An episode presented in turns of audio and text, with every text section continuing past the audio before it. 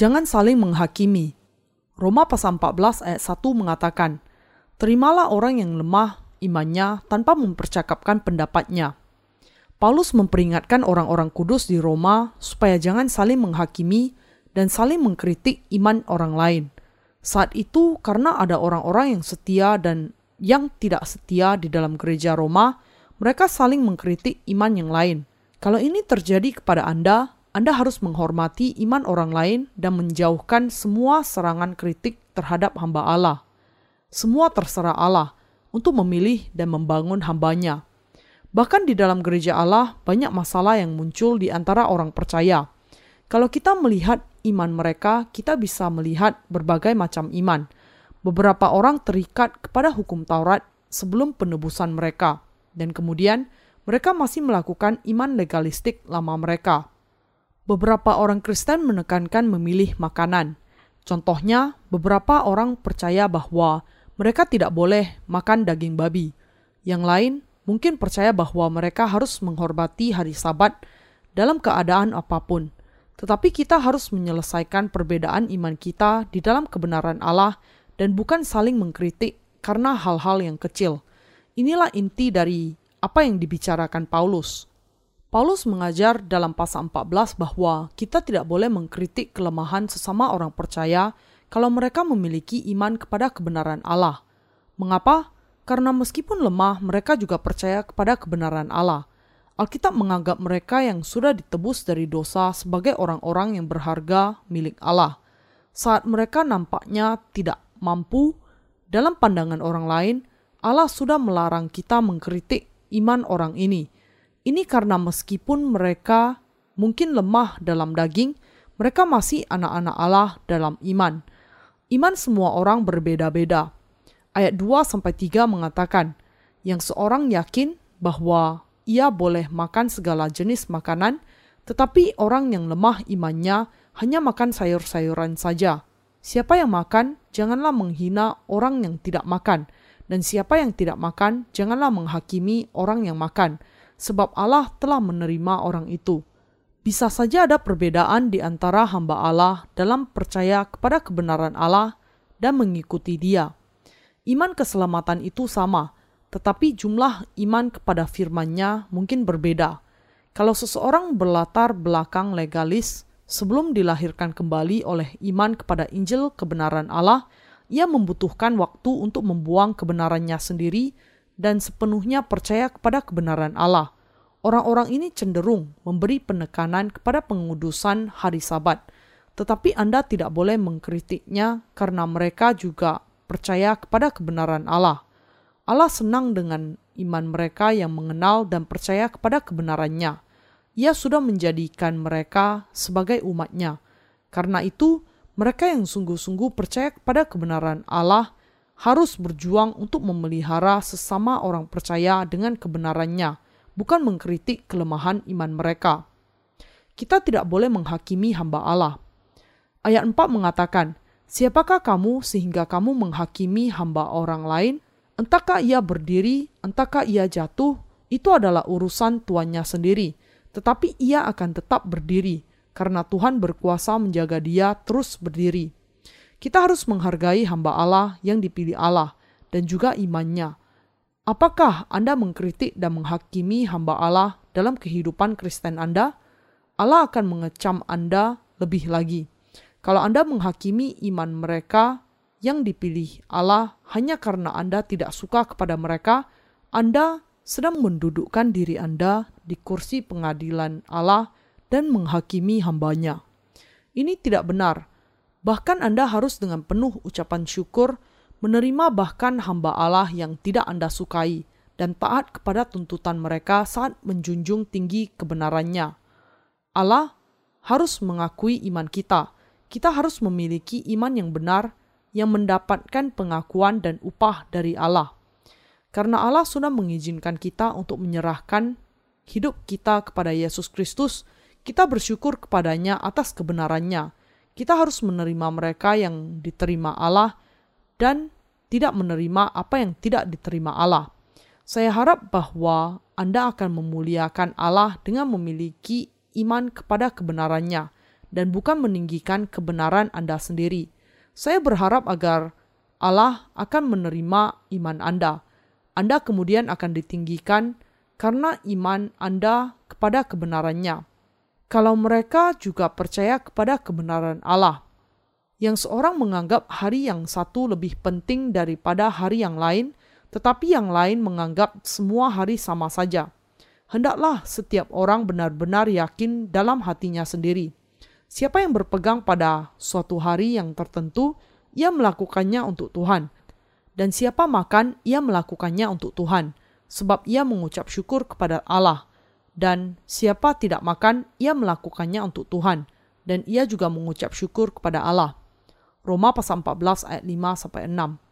Di antara orang-orang Yahudi ada yang diselamatkan dengan percaya kepada Kristus, Tuhan kita dari Injil air dan roh.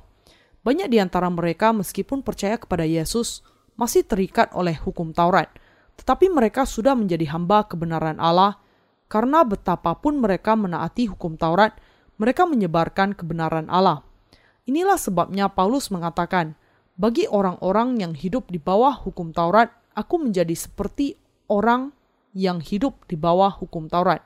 Sekalipun aku sendiri tidak hidup di bawah hukum Taurat, supaya aku dapat memenangkan mereka yang hidup di bawah hukum Taurat. Bagi orang-orang yang tidak hidup di bawah hukum Taurat, aku menjadi seperti orang yang tidak hidup di bawah hukum Taurat, sekalipun aku tidak hidup di luar hukum Allah.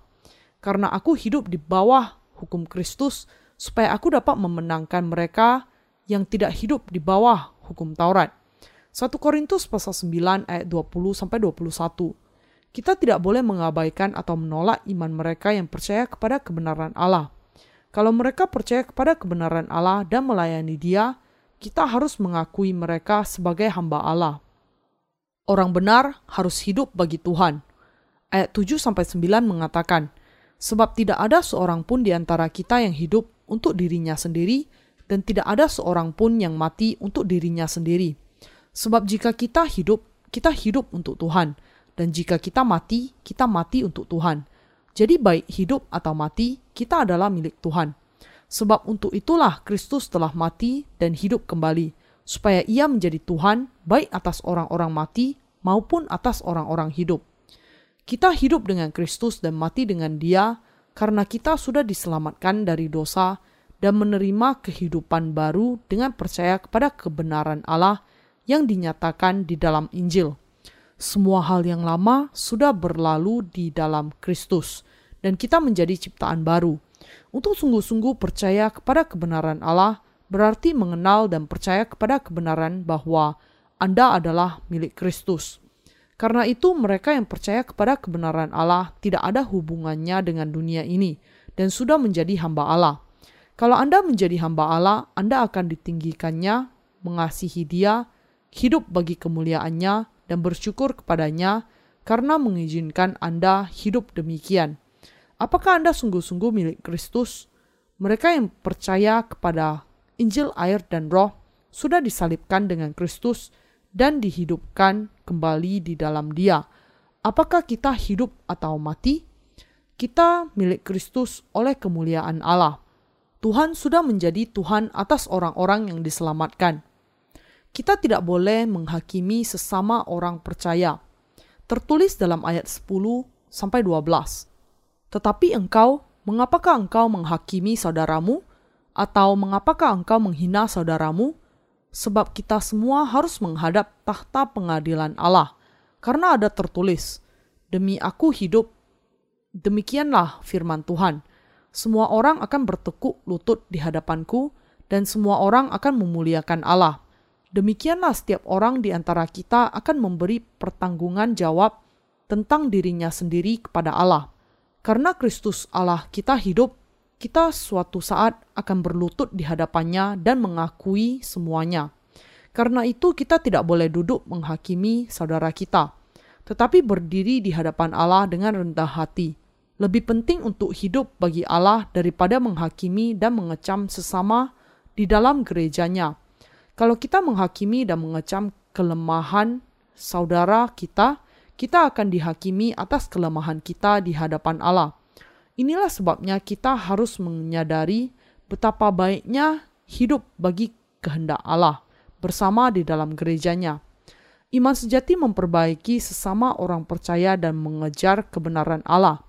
Ingat bahwa iman yang palsu akan membuang kebenaran Allah dan hanya akan membangun kebenaran sendiri. Bagaimana dengan Anda?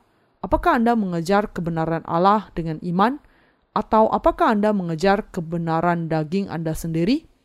Kita harus memperbaiki iman sesama kita. Ayat 13 14. Karena itu janganlah kita saling menghakimi lagi, tetapi lebih baik kamu menganut pandangan ini. Jangan kita membuat saudara kita jatuh atau tersandung. Aku tahu dan yakin dalam Tuhan Yesus bahwa tidak ada sesuatu yang najis dari dirinya sendiri. Hanya bagi orang yang beranggapan bahwa sesuatu adalah najis, bagi orang itulah sesuatu itu najis. Karena ada perbedaan dalam jumlah iman di antara orang-orang yang percaya kepada kebenaran Allah, kita harus berusaha membangun iman sesama dengan saling memperbaiki. Ini akan membawa pertumbuhan bagi orang yang percaya kepada kebenaran Allah. Kalau kita sungguh-sungguh hidup bagi Allah dan kebenarannya, kita semua adalah umatnya. Kalau Anda adalah orang Kristen yang percaya kepada kebenaran Allah, Anda bisa melakukan apa saja dengan iman Anda kepada firman Allah. Kalau Anda tidak bisa, itu karena Anda mengejar kebenaran Anda sendiri dan bukan kebenaran Allah. Mengejar kebenaran sendiri di dalam kebenaran Allah itu seperti mengejar dunia dan memiliki iman yang salah. Mereka yang mencari kebenarannya sendiri, meskipun diselamatkan dengan percaya kepada kebenaran Allah, hidup sebagai musuh Allah. Allah menghendaki mereka yang diselamatkan dengan percaya kepada kebenarannya untuk terus mengikuti kebenarannya sepanjang kehidupan mereka. Berjalan di dalam kasih.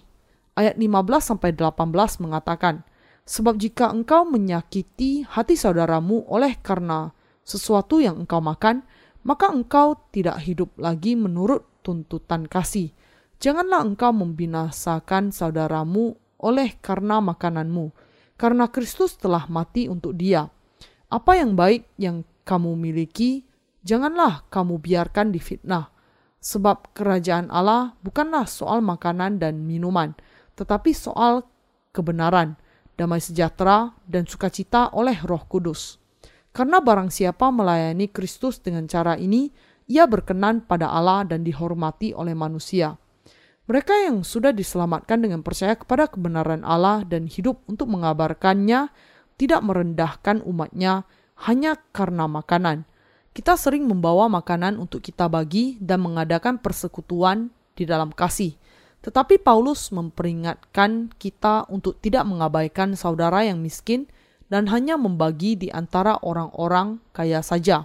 Karena itu akan membuat sesama orang Kristen menjadi tersandung Berkat yang dicurahkan Allah untuk mereka yang percaya kepada kebenaran Allah membuat kita bisa mengikuti kebenaran Allah, damai di dalam pikiran kita diberikan oleh Injil air dan roh dan bisa melayani Tuhan bersama saling membagi sukacita yang diberikannya. Mereka yang kaya harus menyadari bahwa kekayaan mereka dari Allah dan membaginya dengan mereka yang lain untuk melayani Injil dan mengikuti kebenaran Allah bersama-sama. Allah senang dan mengasihi mereka yang menjalani kehidupan yang demikian. Berusahalah saling memperbaiki. Ayat 19 sampai 21 mengatakan, Sebab itu, marilah kita mengejar apa yang mendatangkan damai sejahtera dan yang berguna untuk saling membangun. Janganlah engkau merusakkan pekerjaan Allah oleh karena makanan. Segala sesuatu adalah suci, tetapi celakalah orang jika oleh makanannya orang lain tersandung. Baiklah, engkau jangan makan daging atau minum anggur atau sesuatu yang menjadi batu sandungan untuk saudaramu. Dahulu di kota kuno, seperti Roma dan Korintus, orang menjual makanan yang sudah dipersembahkan sebagai korban untuk berhala. Beberapa orang yang percaya kepada kebenaran Allah biasa membeli daging itu dan memakannya. Kemudian beberapa orang percaya yang lain yang lemah iman di dalam gereja Allah merasa bahwa makan daging seperti itu adalah dosa. Karena itu Paulus mengatakan, Janganlah engkau merusakkan pekerjaan Allah oleh karena makanan. Ayat 20. Itu juga terjadi dengan anggur. Ada di antara orang percaya tidak terlalu peduli mengenai minum anggur. Tetapi Paulus mengingatkan bahwa kalau kebiasaan itu melemahkan iman sesama orang percaya, akan sangat baik kalau mereka berhenti menyinggung perasaan orang lain dengan meminum mereka. Ini juga terjadi di antara kita. Karena itu, kita harus menghidupi kehidupan Kristen kita dengan cara saling memperbaiki dan mengejar kebenaran Allah. Isu bisa muncul di zaman ini mengenai makanan yang dipersembahkan kepada leluhur kita, dan lebih baik tidak makan makanan yang demikian demi iman mereka yang lemah dalam iman. Beriman kepada kebenaran Allah. Ayat 22 sampai 23 mengatakan, "Berpeganglah pada keyakinan yang engkau miliki itu bagi dirimu sendiri di hadapan Allah. Berbahagialah dia yang tidak menghukum dirinya sendiri dalam apa yang dianggapnya baik untuk dilakukan. Tetapi barang siapa yang bimbang, kalau ia makan, ia telah dihukum, karena ia tidak melakukannya berdasarkan iman. Dan segala sesuatu yang tidak berdasarkan iman adalah dosa. Mereka yang percaya kepada kebenaran Allah adalah orang-orang yang memiliki iman yang benar. Iman di dalam kebenaran Allah adalah iman yang diberikan Allah yang menghapus segala dosa kita. Orang Kristen karena itu harus percaya kepada kebenaran Allah dan memiliki keyakinan iman di dalam kebenarannya. Kitab suci mengatakan kepada kita bahwa mengikut Allah tanpa percaya kepada kebenaran Allah adalah dosa. Semua yang dilakukan tanpa iman adalah dosa. Tahu bahwa sesuatu yang dilakukan tanpa iman kepada kebenaran Allah adalah dosa, kita harus lebih beriman kepada kebenarannya. Alkitab mengatakan, Barang siapa yang bimbang, kalau ia makan, ia telah dihukum. Semuanya halal kalau Anda makan dengan iman di dalam kebenaran Allah, karena Allah yang menciptakan semua tumbuhan dan hewan. Kita harus memahami betapa pentingnya bagi kita untuk mengenal dan percaya kepada kebenaran Allah. Kita juga harus membangun sesama orang percaya yang dilahirkan kembali dan menghargai iman mereka.